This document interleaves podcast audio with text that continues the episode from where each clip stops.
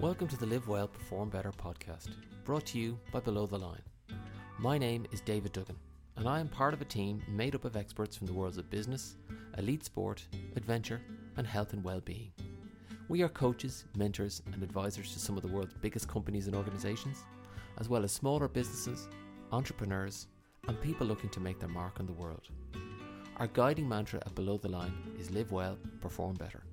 What does that mean, you might ask? Good question. Maybe the easiest way to describe it from our perspective is finding the formula that works for you when it comes to things like looking after your physical and mental health, running your business, developing your career, leading your people, or simply being able to show up as brilliantly as possible into your own life, both for yourself and those around you. That's why each week I sit down with a member of our team or an invited guest for a conversation that focuses on the question what do the words live well, perform better mean to you?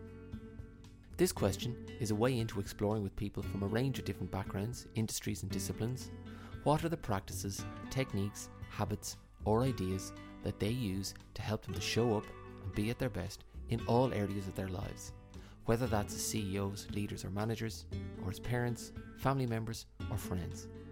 We keep it short and sweet so that you can extract all the good stuff and get on with the rest of your day, and hopefully put some of this knowledge, experience, and expertise into play for yourself. This week, I'm delighted to welcome a very special guest, Donna Reilly.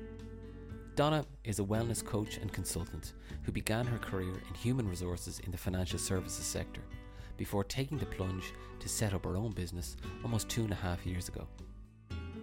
Donna's journey into the work she does now came via the opportunities she had to learn about and implement well-being programs with her previous employer and witnessing the impact that they had with the people she worked with.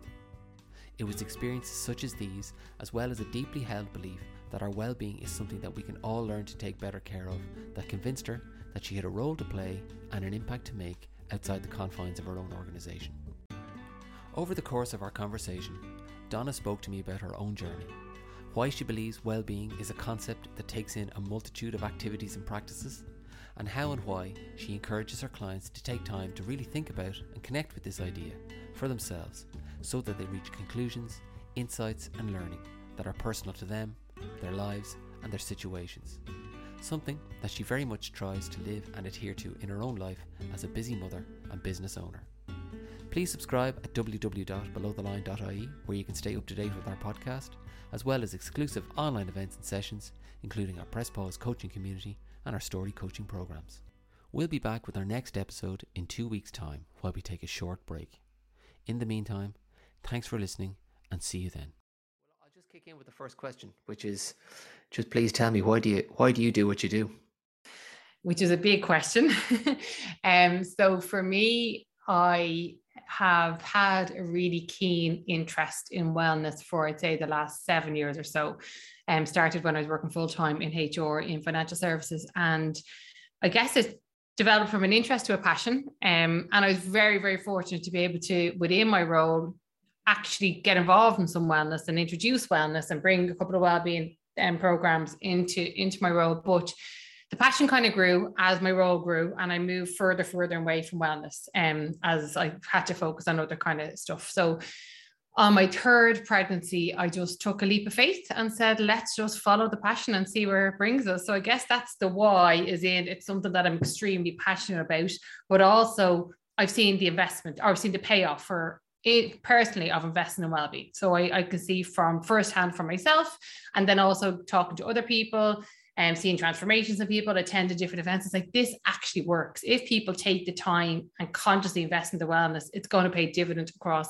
all areas of life. So I guess that's why I'm here. And particularly over the last couple of years, that's been, I think, seen to be true more than ever. That just carving that bit of space and time to invest in your well-being in whatever that means for you. And we'll probably touch on that later on. But it it does have huge benefits across not only for you, but other people in your life and then across all areas of your life as well where did it first start or what what was the spark that got you kind of going oh, there's something here or i'm i am interested in this um do you know what? I actually only had to think about this the other day because somebody asked me. And I the first one I can remember was being at an event and there was a wellness speaker. It wasn't a wellness event, but there was a wellness speaker event. And I think it was Dr. Eddie Murphy.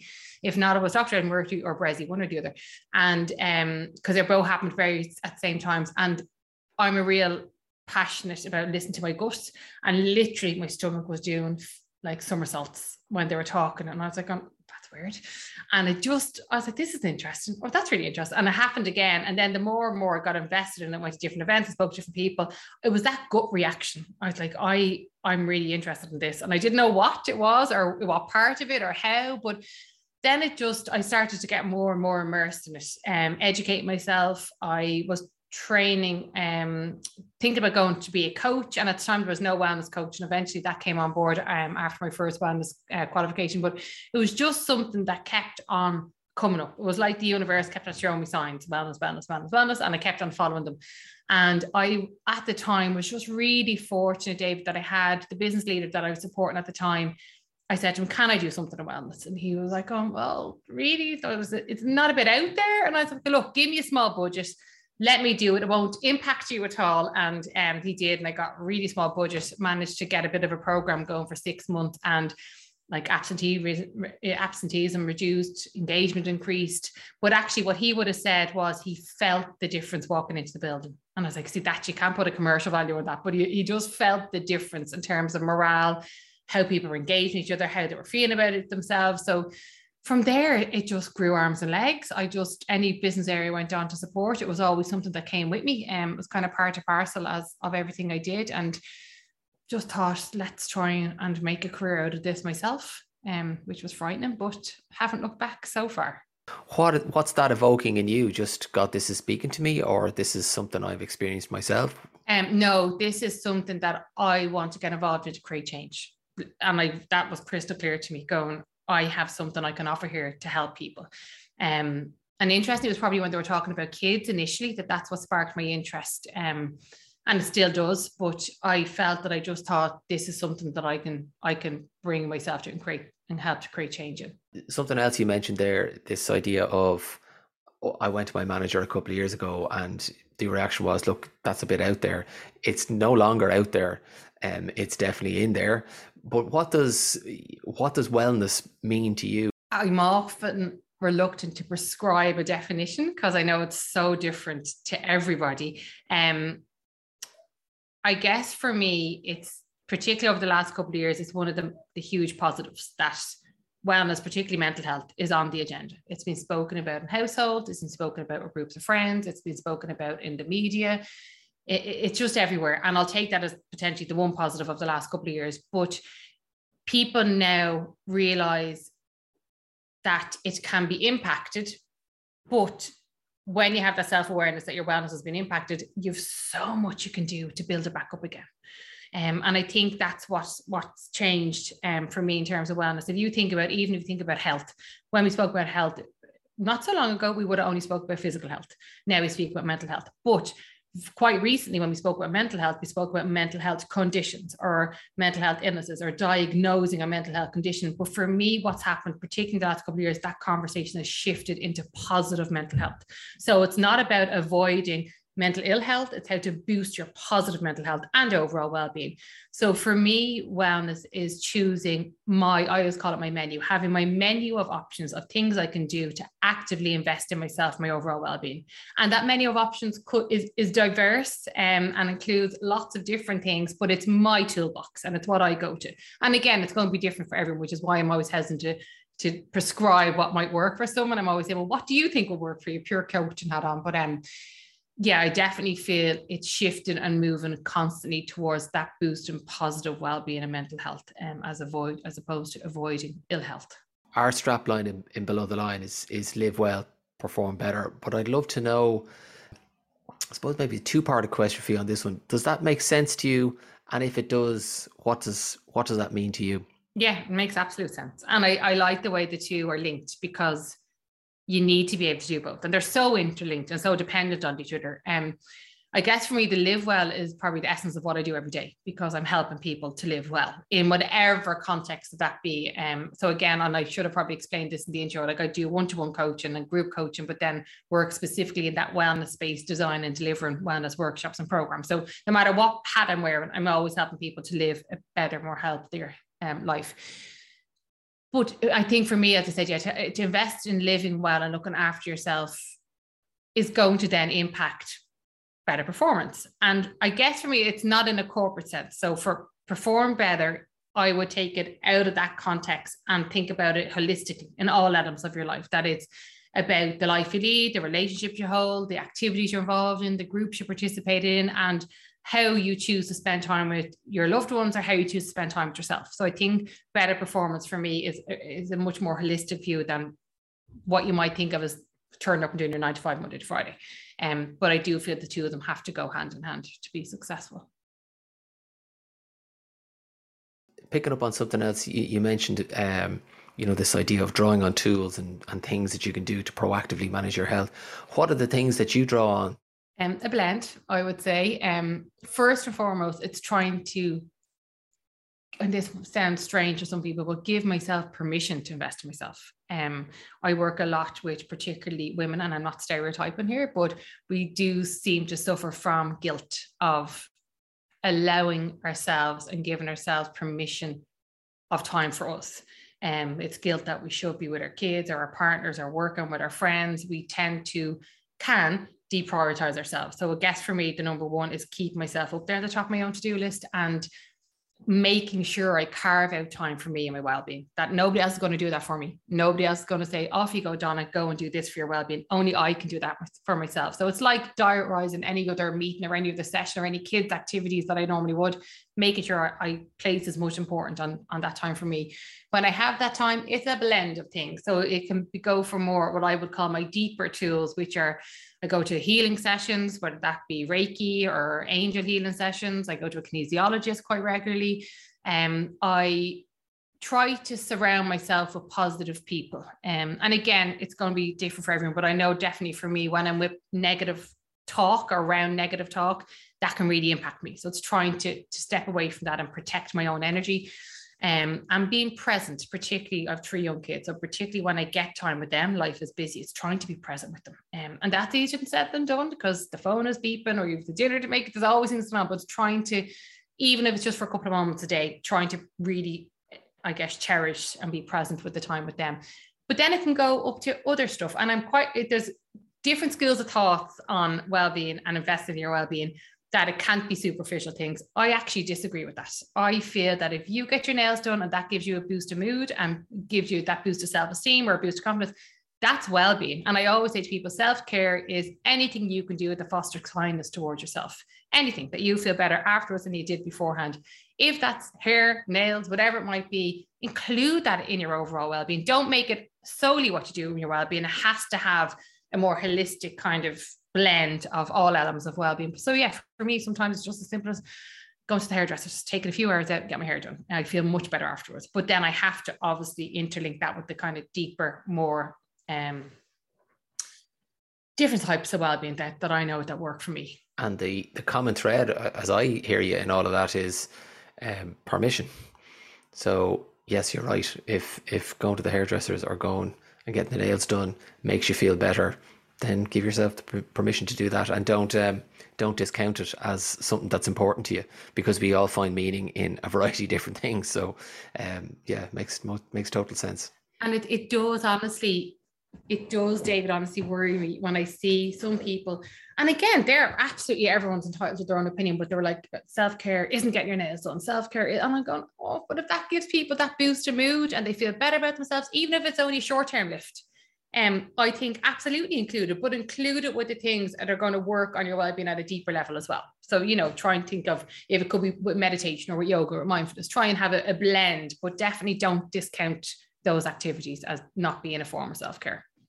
I'm, we're recording this at a time when things are opening up here in Ireland and, and things are quote unquote going back to normal. But I'm just wondering, what are the main challenges that you see people uh, facing right now, or what do you think is potentially coming down the tracks for, for people as as we move out of where we've come from to where we're we're going next?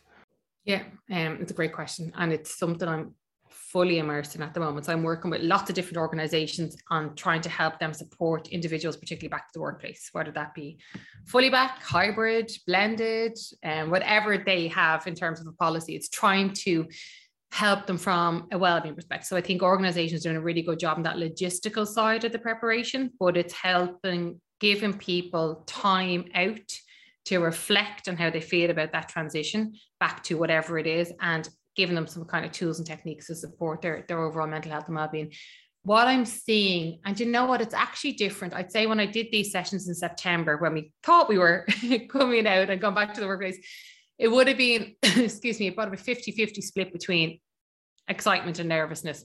This time around i'm definitely seeing a bit more excitement but with that mix of nervousness. And the nervousness for me is a few different things. It's it's anxiety about health and safety concerns. It's been two years since since i set foot on a bus on a train or into an office. So how will i do that from a health and safety um, perspective? It's seeing groups. It's been two years since i've seen people that i work with. It's seeing big groups again in that office space environment. Can be it's genuine cause of overwhelm for some people um, and then it's actually the impact of the change in my balance. So I'm used to a certain way of working, remote working. I've worked, I've some people have moved home, moved to different counties, set up childcare around that. And then it's actually all going to change. So it's trying to offer people just space for preparation. So that when they do get off the lift on the first day or when they do do the commute for the first time, they're mentally ready and they've taken time to prepare for any changes that there might be to the work life balance. I guess that's where I'm seeing from a return to work perspective. Other things that I'm seeing outside of that context is around people's energy. And I don't know if, if you agree with this, but life has got busier, literally overnight for people. Um, with our recent re- lifting of restrictions, which I think was the 21st of January and around that, um, we literally got told overnight things were immediately changing, which hasn't happened before. It was always done at a real steady, uh, um, slower pace. So all of a sudden, and I can only speak for my life, social life was back lovely. Um, but so are kids' activities. So we've two kids at the moment, three that doesn't do any activities because she's so little, but the other two are in several activities. So all of a sudden, evenings became about packing bags, taxiing, friends wanting to meet up, work getting busier. And I just feel all of a sudden life has got a bit, yeah, hectic for people. And I worry about people's energy levels within that. So I notice and when I chat to a lot of clients and even friends are saying, I am just so tired. I'm going to bed earlier. I'm getting a bit more sleep, but I just can't keep up with my with everything that's gone. I'm absolutely shattered. And I, there's something there for me in the energy. Um, they're obviously expending their energy supply. And again, it comes back to just taking times to reinvest that and replenish and renourish your energy levels, but definitely the energy um, levels. And you mentioned long term I guess for me, long term, it's a really difficult question to answer. Um, and I was chatting about this the other day to somebody else to say that I think what we've been through in the last couple of years has nearly gone through an autopilot and a bit of survival mode. So it's like if you are in a car accident and your body goes into shock. I and it's tense and it's not fully realizing or recognizing everything that it's just been through. I think that's equivalent for some of us what we've been through in the last couple of years. And I think it's only when we start to relax, and unwind, and reflect, then people start to understand um, and respond to what they've been through or what has just happened. So I do feel it will take that bit of re-emergence into nor- into society and normality, although I'm not a fan of the word, but yes, into into um, into life as we did know it, for people to have that time to reflect, digest, and just respond to what's happened. And I don't know, none of us know, I guess, what the extent of that will be from a mental health and well-being perspective. Um, but what we do have control over is what supports we put in place for individuals. So we don't know the extent of the problem, but I do feel we have a really good opportunity at the moment to develop supports from a government perspective, from a community perspective, from what we do, just to be ready to support people for if and when that does happen. Yeah, yeah. Um, are you, in terms of, is particularly, I'm thinking individual clients who are coming to you for coaching around, obviously their health and well-being, but you know, this transition, I know something that I've said to myself is, I really want to be conscious now about what are the things that I fundamentally want to hang on to. that the good practices, the good things, the, the positives of all of this, um, and that I'll fight not necessarily tooth and nail, but I, I will, you know, I will go to considerable lengths to make sure I hang on to those, and then I think uh, then there's going to have to be things that I'm going to have to let go of or just be more flexible around. I mean, what's your take on that in terms of individual clients that you're working with? Are you seeing that?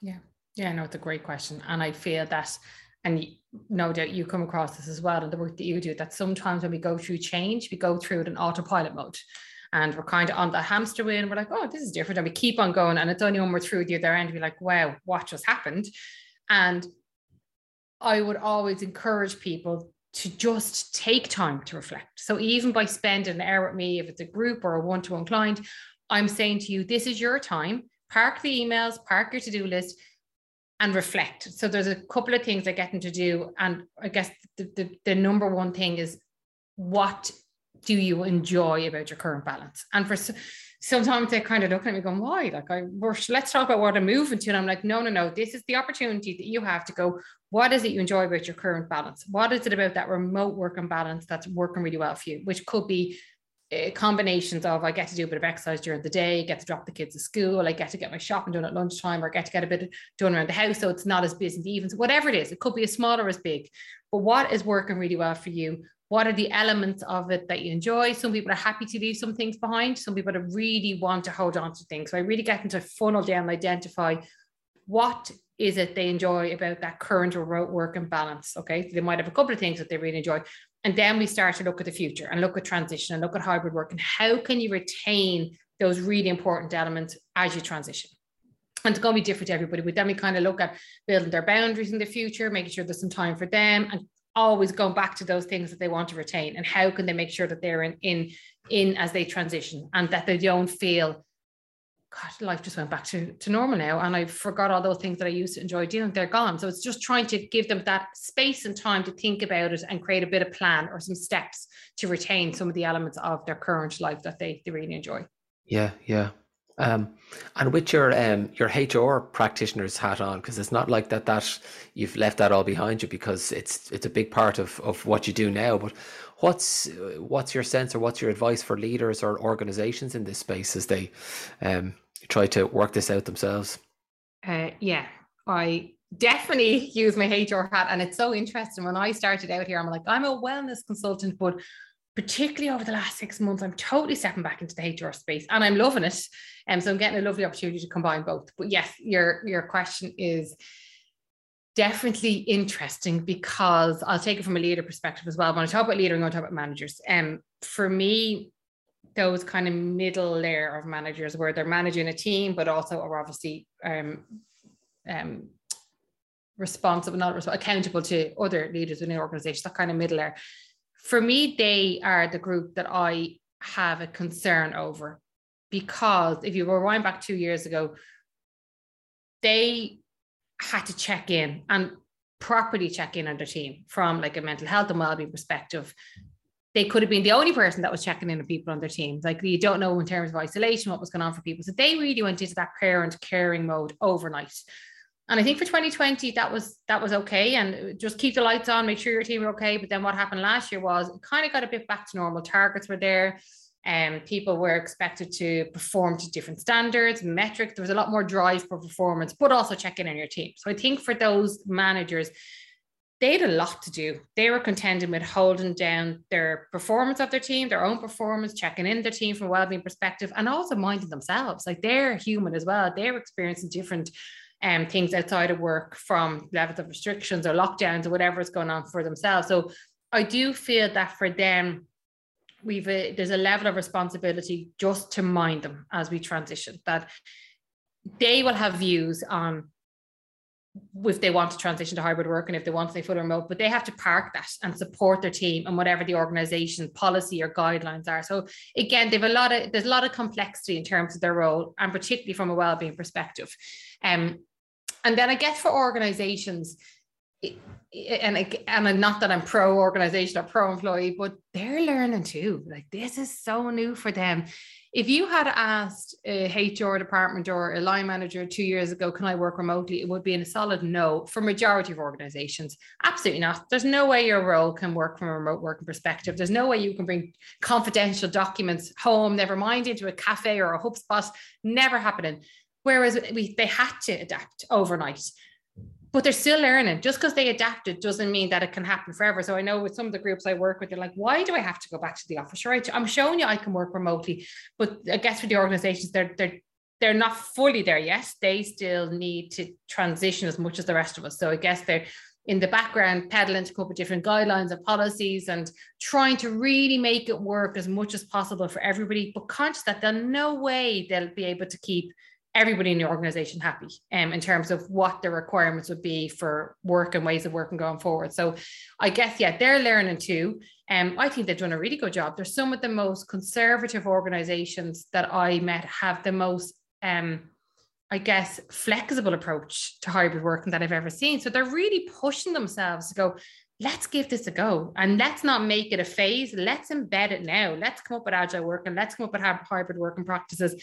And that two, three day mix seems to be what they're mostly doing. Well, let's just do it and embed it. And that's our future ways of working. So I do feel for some of them, I'm like hats off to you. You're really trying to make get, make a go with this and build your culture around it, build your values around it. And there's a huge element of trust from both sides and um, that needs to be there in order to i guess make that successful.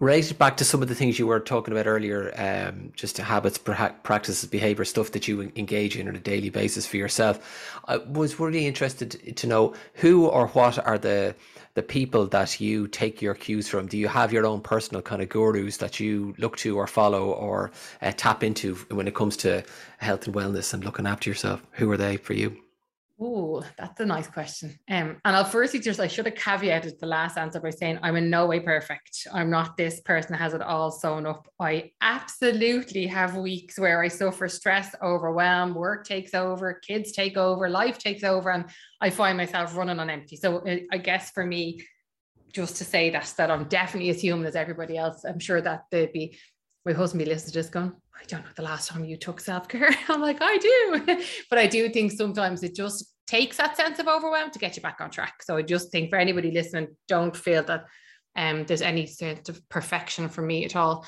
Um, oh, guru perspective, that's really interesting. I guess it's people that I instantly resonate with their values and their messages.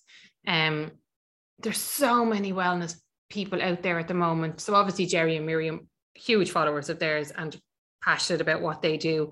And I guess for me, I love listening to Jerry because when you listen to him, you're just reminded. You might have heard the, talk before, but it's like going, oh, I needed to hear that again.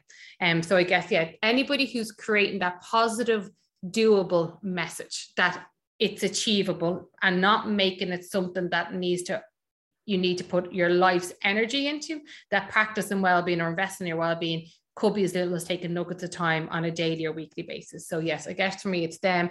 I'm a big fan of podcasts um like Brené Brown or I read I always have books on my bedside locker. I'm reading Atomic Habits um, by James Clear at the moment. There's always a few there and I dip in and out of them when I when I need to. Um and I, I actually love Georgie Crawford's podcast as well. She always has interesting guests on that I that aren't necessarily preaching about wellness, but people sharing their stories. And that's, I think, sometimes I get the biggest nuggets of information going, I've been through that, or I've experienced something like that. And that's a work for them. Why don't I give that a go? So I guess, yeah, wide variety of people that I'd be interested in. Definitely not one person, but it's whoever's message and guest values resonates mostly with me. Great, great. Thank you. Um, and then last question. Um, what's your first piece of advice for anyone who might approach you or is listening to these conversations um, and thinking about uh, where do I start with all of this in terms of improving how I live well and perform better? What's your what's your go-to piece of advice? Figure out what will work for you. I think we live in a society of huge self-comparison, um, particularly with social media and there, particularly with the conversation that we're having around wellness and self-care, that it's it's it's everywhere at the moment. And I do feel for some people they look and they go, she's done three yoga sessions or they've been to gym five time or they're always sea swimming. I don't do any of that. I'm I'm I'm I'm terrible. And then that inner voice just multiplies and multiplies the negative inner voice, I should say. So I say firstly, start with you. What is it that brings you joy? What is it that when you're doing it, you're fully immersed in the activity, you're not thinking of anything else that's gone around you or the to-do list or emails, you're just enjoying what you're doing, you're in flow. And I always try and get people to really reflect on that. And that can be hard. Um, oh, and I give a few examples of, you know, for people playing sports, sometimes they're on that pitch or on that court, they're not thinking about anything else, they're fully immersed or reading a book, or people get lost in podcast land as well. So, what is it that activity? That's usually an indicator that that's something that afterwards your energy levels would be slightly lifted, your mood would be slightly lifted, and you, that's that's for me that well-being habit for some people it's going to the gym afterwards they feel full of energy for other people that's not for them at all. So i guess it's trying to really reflect on what brings you joy and what boosts your energy levels and trying to combine them and just start to slowly form some sort of some sort of health self-care well-being habit for you. But i think the slowly is really important for me. Just take nuggets of time. It doesn't have to be an hour out of your day three times a week. It could be just starting with five minutes going at the back having a cup of coffee in silence without a phone and just being present. That could be enough. And then it's just building it up slowly from there. So biggest piece of advice is focus on what works for you as opposed to what works for everybody else Fantastic. Donna, um, it, I want to say thanks very much for taking the time, especially as um, people don't need to know this, but we did have some technical issues. So you've given more than your fair share, but also, um, you know, when we first met, you were, um, as you say, in, in, in the corporate kind of environment and that world. And it's been fantastic to watch you step out and um, build what you're building and do what you're doing. So congratulations to you for that. And thanks very much for, for, for being a guest um, on the podcast. I really appreciate it. Thanks for having me. Thank you.